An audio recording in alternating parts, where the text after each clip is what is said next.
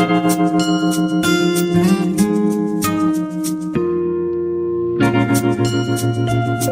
you.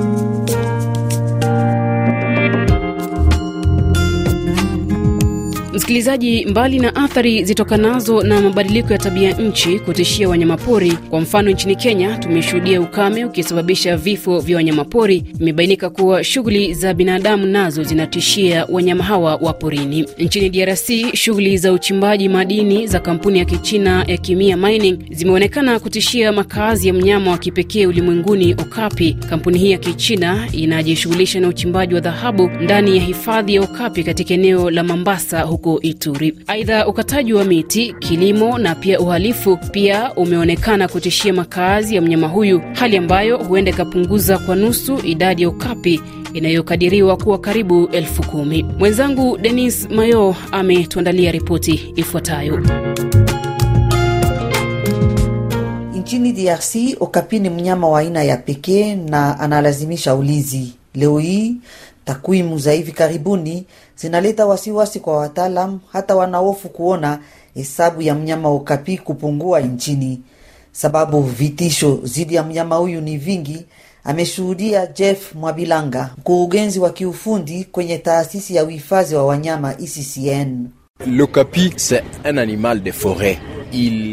Okapia ni mnyama wa msituni, anaishi katika kundi dogo la wanyama wawili ama watatu.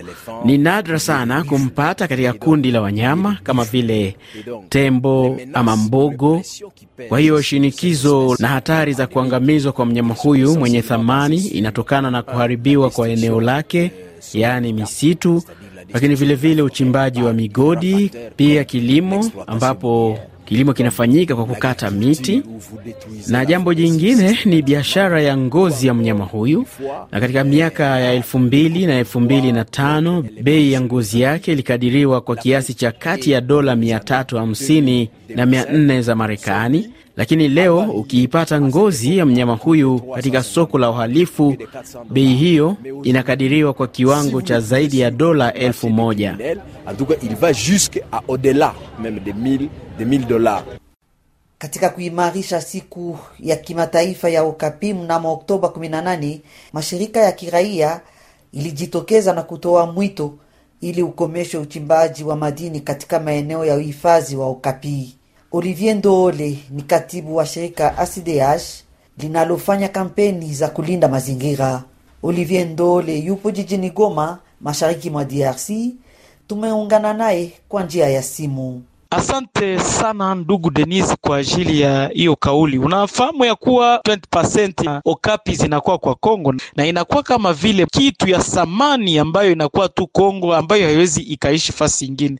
Hiyo inakuwa kama vile utajiri ambayo tunakuwa nayo na inatupatia kabisa value kwenye eh, international community na ambayo tourism inaweza kufika na inapatia hata watu uchumi na inapandisha uchumi wa nchi lakini unajua hiyo msitu ya RFO uh, kwa leo ambayo inapatikana huko Ituri teritwari ya Mambasa, kwa leo kabisa imebomoa kabisa. Watu wamekata miti, wamechimba dongo, kwa sababu wanakuwa wakitafuta madini huko. Kunakuwa wa Chinese ile kimya mai nyingi wamepata kuweza kupata vikaratasi ya kuweza kuchimba madini ya gold environment yote wamevunja, na hao wa Chinese hawana kabisa huruma na msitu yetu. Unaona hata hao o, vikundi ambavyo vinashika silaha uh, navyo ambavyo vimeenda kwa hiyo activities za mining. Sasa bwana Olivier Ndoole, nyinyi kama mashirika la kiraia mnapiga kelele kuhusu ulinzi wa mnyama huyu Okapi, nini serikali ya DRC ingelipashwa kufanya leo hii? Uh, sheria zote kabisa hata za mining zinakataza kabisa ka, msitu ambao unakuwa ukikingwa ni sherti kusikue exploitation ya maminere, lakini inashangaza watu na hata government inakuwa hapo, authorities wote wanajua, na hiyo kabisa inaacha kabisa, tunasikitika sana kwa sababu government ni sheti iheshimishe sheria za nchi. Kama government hairetire ile mapermi na hiwezi kuweza ku uh, suspendre ile maaktivite ile uh, kampani ya uh, kimya mining, tutaweza kupoteza huyo mnyama na huyo mnyama atapotea duniani kote, na tunasikitika sana. Asante bwana Olivier.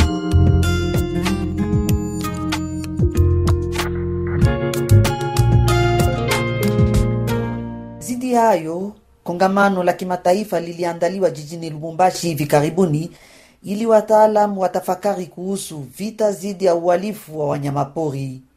Ijapo vitisho ni vingi dhidi ya mnyama Okapi, taasisi ya Kongo ICCN husema imefaulu kuwashika mkono wanaoendesha kazi ya madini ndani ya mbuga na kuwapeleka mahakamani. Jemadari Albert Masibamba ni mkuu kiongozi wa tume la ulinzi maeneo ya uhifadhi ya wanyamapori ICCN.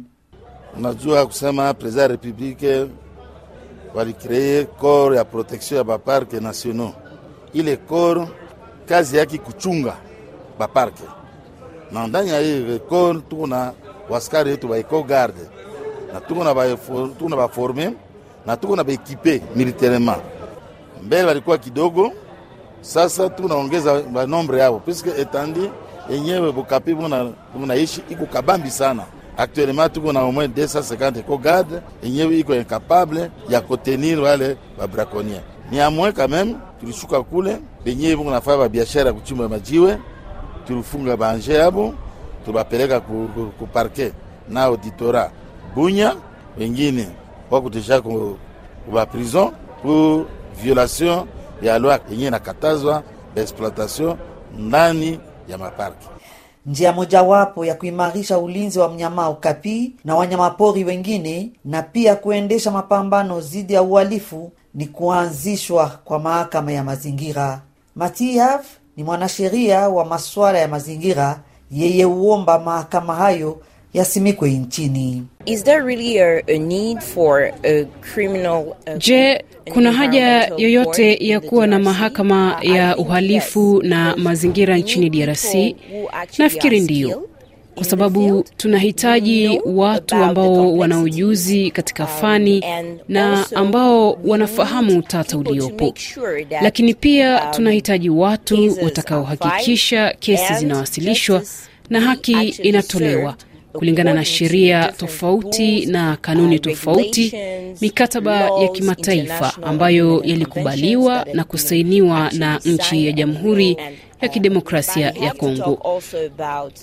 Kwa hivyo iwapo tunataka kuzungumzia kuhusu raia, je, wana ufahamu wowote uh, kuhusu haki zao? uh, Nafikiri tukiwa na mahakama ya kimazingira, watu watakuwa na uh, ufahamu na uhamasisho kuhusu uhalifu wa kimazingira, na nafikiri ni muhimu sana wakati huu na nakubaliana na ICCN kwamba tunahitaji kuwa na mahakama ya mazingira nchini DRC.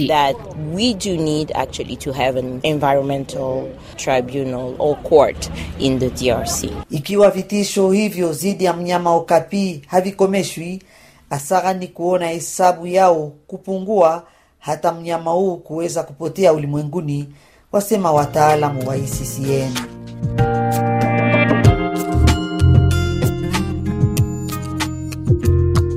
Na kwa ripoti yake mwenzangu Denis Mayo, ndio tunatia kikomo makala ya mazingira leo dunia yako kesho. Jina langu ni Minslet Ijai, hadi makala yajayo, kwa heri.